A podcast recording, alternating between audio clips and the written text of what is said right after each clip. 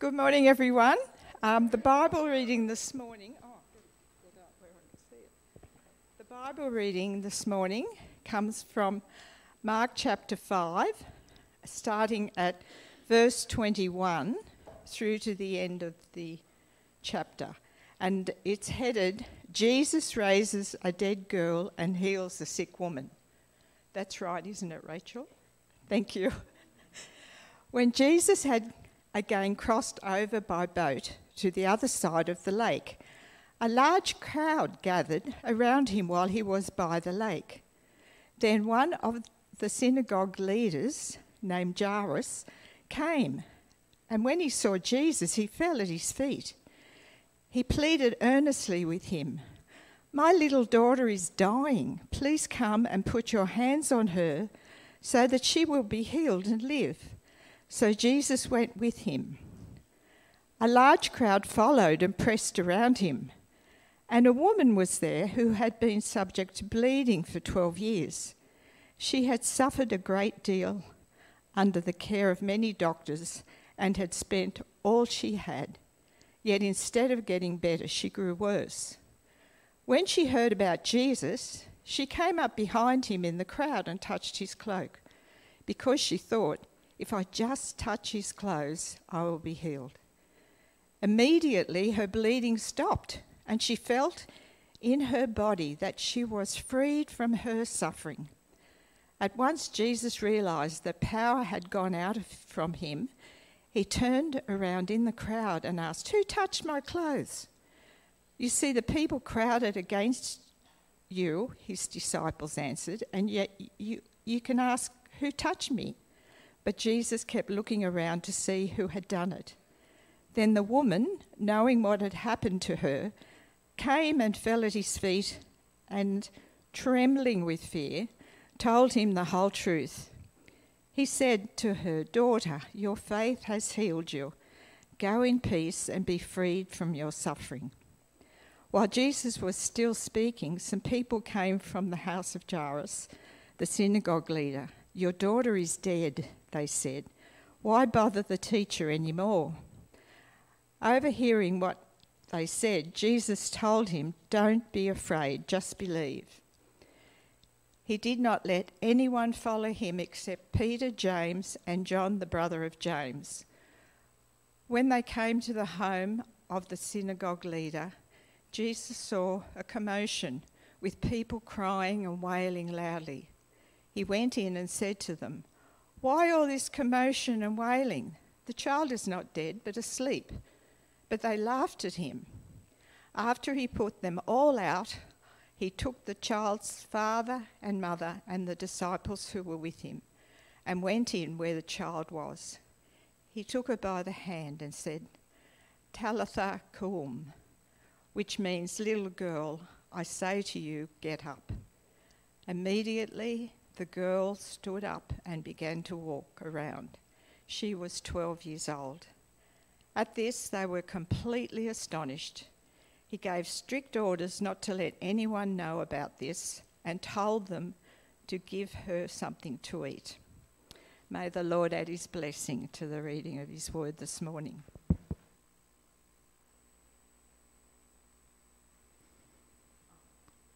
Sorry. Thank you so much for that. Um, and thank you especially for your willingness to change at the last minute and to read such a long passage. Um, all right. I'm going to, yep. Okay, before we get started, I'm going to pray. Lord God, uh, thank you so much um, for um, the words that were read out to us.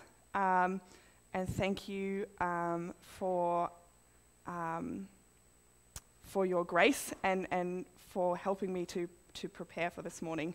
Um, Lord, I just ask that the words that I say will be the words that you want your people here um, to hear and to understand today. Amen. All right, it's a very long passage, um, and it is one of my favorites uh, because I think it shows really clearly one of the things that I love about Jesus. Um, and that is the way that Jesus went out of his way um, to uplift those who were at their lowest points in life, um, the way that he valued the people uh, that society did not value. Um, and in this case, that was women, uh, women and the sick. Um, because we know that in first century Jewish culture, women, much like cows and sheep and goats, were property um, and were often treated as such. And yet, uh, Jesus went out of his way time and time again uh, to show women that they have value and to show um, other people that women have value. Um, so we get to talk about that today, and I'm very excited. Um, now, I don't know when you read this passage um, and you get to the end of it, what's the bit that stands out to you. Um, but I suspect it might be the fact that there was a dead girl who is now alive. Um, and that is fantastic. Um, that's a great story. But there's actually something else that happens in the middle of this passage that we sometimes forget by the time we get to the end of it. Um, I don't know if you noticed her in the middle there, this woman in the crowd. I'm pretty sure most of the people who were in the crowd on that day didn't notice her. Uh, and those who did notice her gave her a, wide path because she was unclean. Um, and I think the message that I want to talk about today is not the message of, of the raising to life of a dead little girl, but the message of a woman uh, who had been in unimaginable suffering for 12 years uh, and who was freed from that. It's kind of a weird story. Uh, it's almost like a footnote.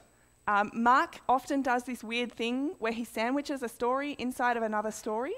Um, it's, a, it's, a, technique we see throughout the book of Mark, um, and it's, it's one that he uses here.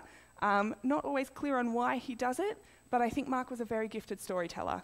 Um, and I, th- I think uh, there's, there's something really uh, almost experiential in the way that this story is told, the way that this woman is sandwiched in between a, a much, uh, I guess, more amazing to many people thing.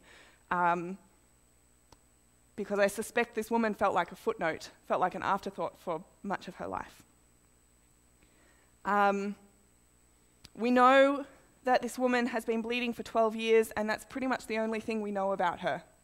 We don't know her name, we don't know her family situation. Uh, we know she's been bleeding for 12 years, but that one little thing actually tells us quite a lot about her life. Uh, if you're familiar with ancient Jewish law, you'll know that passage in Leviticus 15 that talks about uh, discharges causing uncleanliness. Um, and if anyone is feeling uncomfortable with this topic, just remember this woman was much more uncomfortable, and we can deal with this for a few minutes. Um, so, Leviticus 15 says that a woman on her period is considered unclean. And I want to be very clear that's not saying she is physically unclean, she is ceremonially unclean, which means she is not fit to step foot in the temple, she's not fit to come before God in that state. Um, I also want to be very clear that that is a Jewish uh, practice and culture, and that is not our practice and culture. Um, so, for first century Jews, if a woman was on her period, she was unclean, and not only was this woman unclean, but anything that she sat on, anything that she lay down on, anything that she touched was also unclean. Anyone who touched her or touched one of the things that she had sat or lay down on was also unclean. Goes on to say, that when a woman has any form of bleeding outside of her normal period, um, the same rules apply. So this woman has been bleeding for 12 years, and we read that and go, oh, that's not fun. But when you stop and think, this woman has not experienced any form of physical touch for 12 years. No one has put a hand on her shoulder, no one has given her a hug, no one has even brushed past her in a crowd because if they did, they were unclean. So they kept well away from her. Now, um, I think thanks to the COVID pandemic, many of us know what it feels like to be isolated for a small amount of time. Um, I'm, I'm sure most of us at some point in the last few years had to isolate either because we had COVID or at least because we were, we'd had a test and we had to isolate until we got the results. Um, I cannot imagine doing that for more than a week. This woman has done that for 12 years. She hasn't, we don't know if she had a husband or kids, but if she did, she hasn't been able to sleep in the same bed as her husband. She hasn't been able to give her kids a hug. I cannot imagine the loneliness that this woman must have felt. I cannot imagine what this woman would have, have thought of, about how much value she has in the world.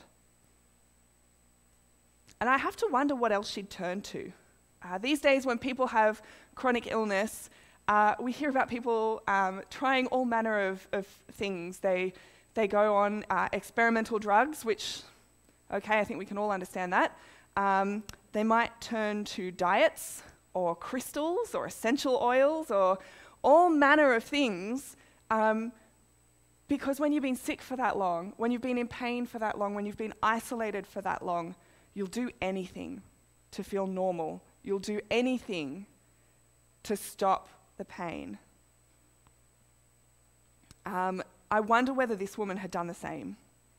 We know um, historically that there were um, healers, um, both spiritual healers and, and, and people who made all sorts of lotions and potions and herbs and who knows what else. Um, I wonder how many of these people she had visited. I wonder how many faith healers had prayed over her.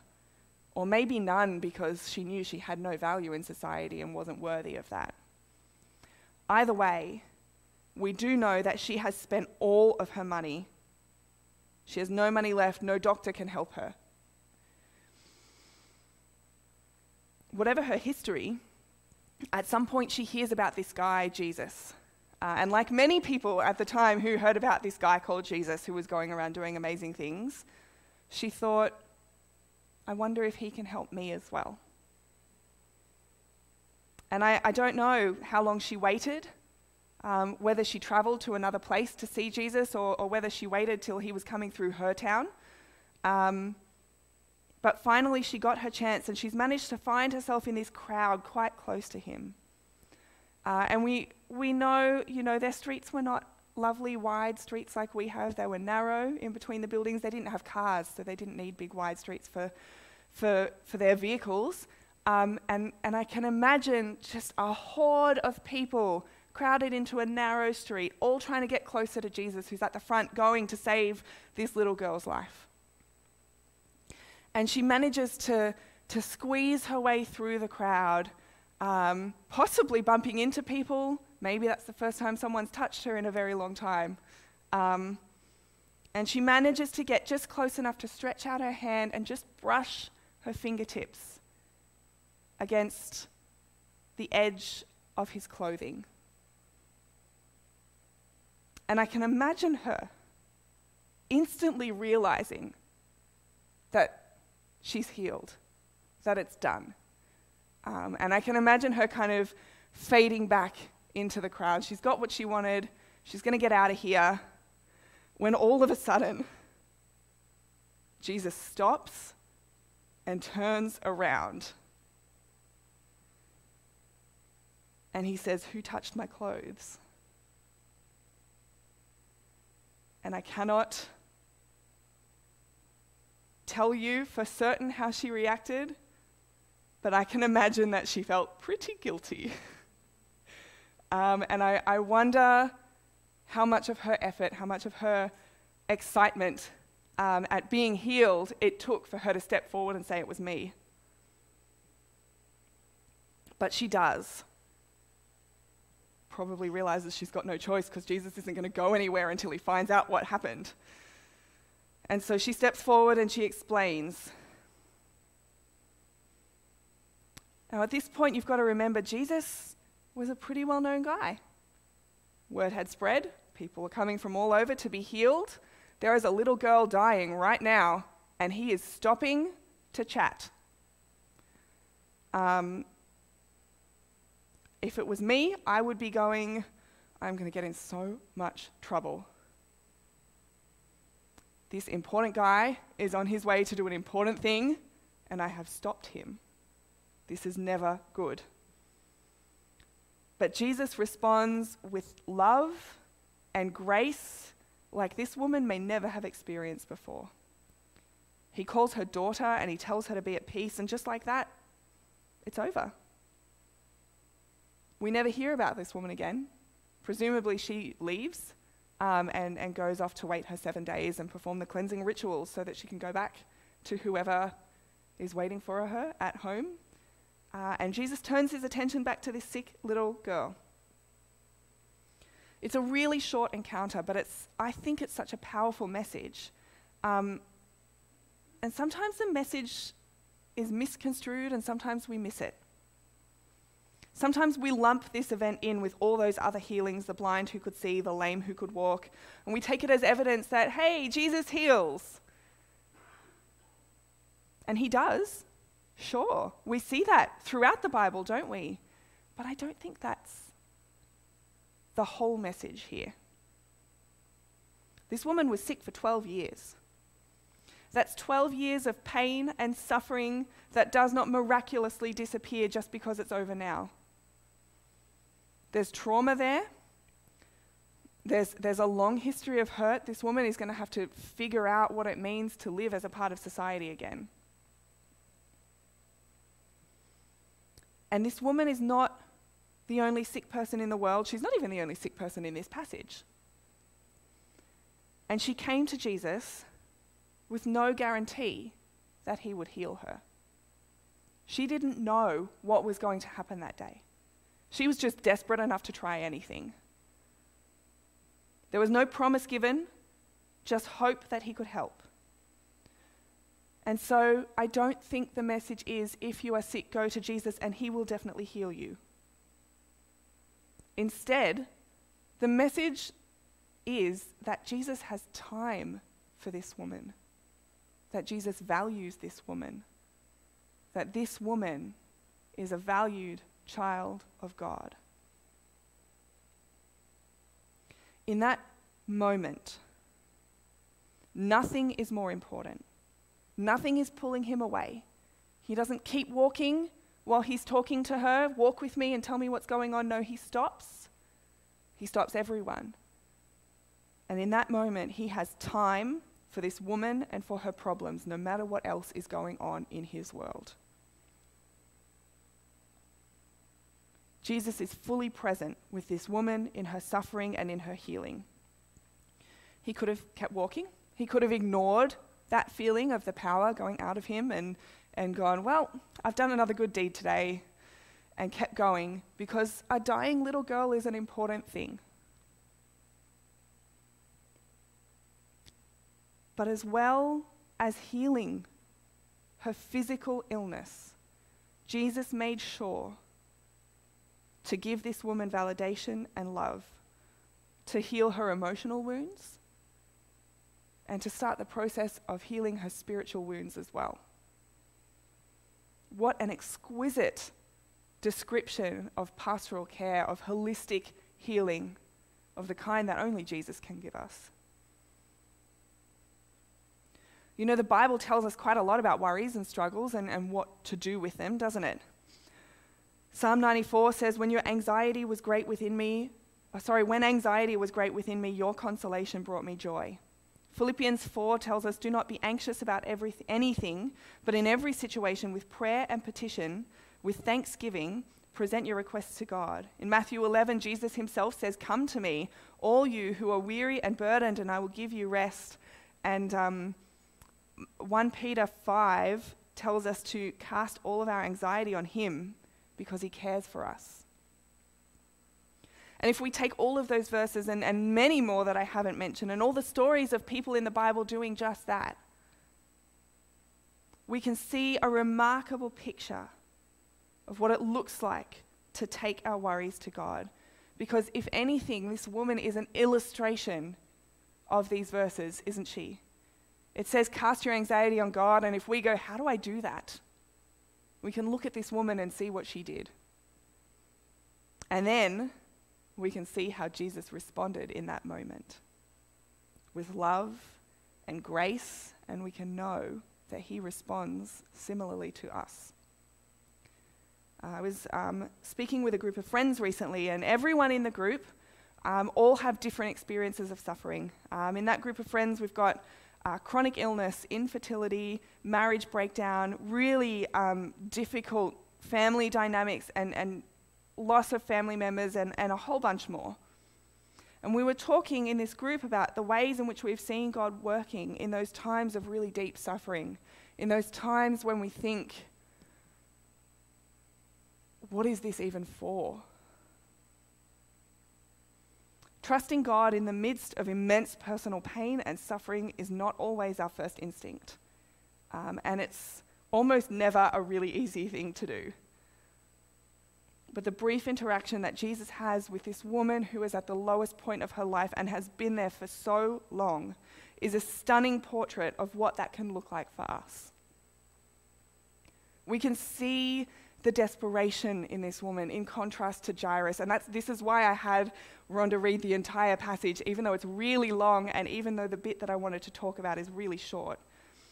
Is because when you compare Jairus with this woman, I think you can really see her desperation. Jairus marched straight up to Jesus and asked him to help. We know that he was a synagogue leader, which means he was probably very well respected in the community, probably financially comfortable, if not well off. He lived a life of privilege. And contrast this with a woman who sneaks up behind Jesus, trying to blend into the crowd, just hoping to touch his clothing, not even feeling like she's worthy of a face to face interaction. I don't want to dwell on Jairus too much, he's a topic for another sermon, but in him I see a man who is used to getting what he wants and needs. I don't mean that he's power hungry or narcissistic, with no evidence for that, um, but I do mean that he's not used to suffering. He's lived a pretty good life. He's clearly got a family at home who he loves, a well respected position in society, but suddenly his daughter is sick. And as he marches up to Jesus, I see no hint in him that he has even considered the idea that maybe Jesus won't heal his daughter, that maybe Jesus won't be able to help. Um, now, he's not the villain of this story. Please don't, please don't take that away. Um, he's just lived well and safely and happily. But if you contrast him with this woman, um, she's lost everything. She knows from experience that her health her financial security, and her happiness are in no way guaranteed. We all know what it's like to suffer in one way or another, don't we? Um, and I think most of us uh, have probably looked back on our, ourselves and our attitudes and our behaviors from the time before we were suffering and gone, oh, I was so naive. I was so stupid. I was so insensitive. Maybe we've even wished that we could still be that naive now, that we didn't know what we've learned through all of that suffering. I think we've all been a bit like Jairus sometimes, sheltered and safe and happy.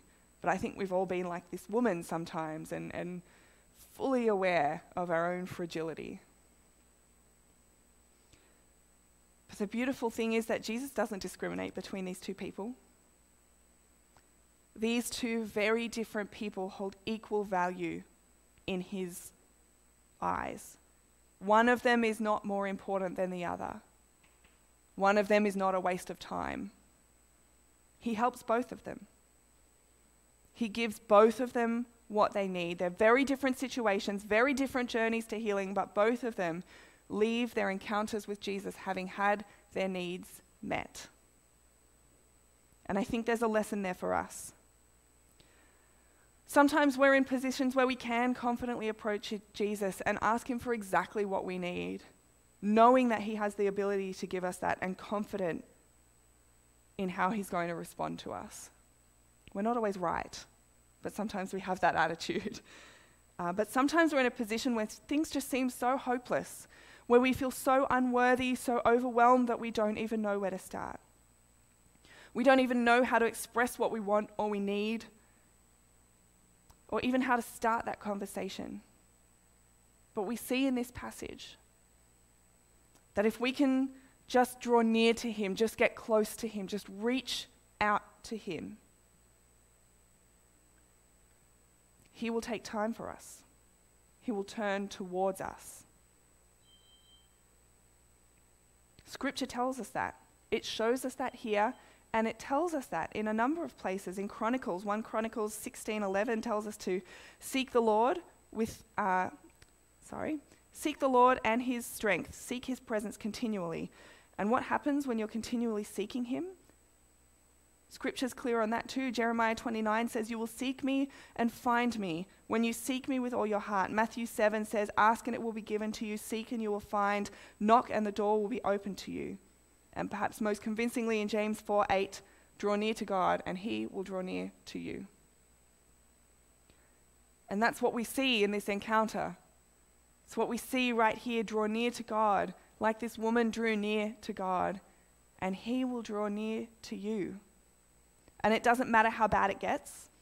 Doesn't matter how difficult things are, how downtrodden you've become, how desperate you are. If you draw near to Jesus, he will draw near to you. And just like he does with this woman, he will take time for you. He has time for you. You're not pulling him away from anything more important. Because as we see in his interaction with this woman and with Jairus' daughter, he can do both. So take comfort in that. Whatever's on your heart, it's never going to be too big or too small or too hard or too overwhelming for Jesus. Draw near to him and he will draw near to you. Just like we see him doing with this woman, he will offer hope and comfort in your time of need. And as to the healing he offers, it might be a physical healing from sickness or injury, but it might not be. It might be an emotional healing a spiritual healing, that feeling of safety and security that comes from being in relationship with the creator of the world. So I want to finish by encouraging you to take the time today um, and each day this week um, and in an ongoing uh, way to draw near to Jesus. Maybe uh, you're feeling pretty good today. Maybe you are confident that when you approach, He will answer whatever your needs are. Maybe you're feeling a little battered, a little bruised from what life has thrown at you this week or this month or in the last year. Maybe you're feeling a little bit unworthy. Just reach out to Jesus, and He will draw near to you. He always has time for you, and He's always there for you. Uh, and I'm going to pray for you right now. Lord Jesus, thank you so much for this woman um, and for the way that you have shown us through your interaction with this woman uh, the ways in which you uh, love us and, and heal us on, on many different levels. Thank you, Lord, that you know what is on everyone's heart here today. Thank you that you know our joy and our success and that you rejoice with us in that. And thank you that you know our pain and our hurt and those things that weigh heavily on us. And Lord, I just ask that as each person here uh, reaches out to you uh, and draws near to you, I pray um, that they would experience your presence in a really tangible way. Uh, Lord, we know that you draw near to us, and we ask um, that you would do that in ways that are so obvious that we cannot miss it. Uh, and Lord, I pray uh, for those who have not been able to make it today that they too would know your presence in a really tangible way wherever they are. Uh, Lord, I lift this up to you in your name. Amen.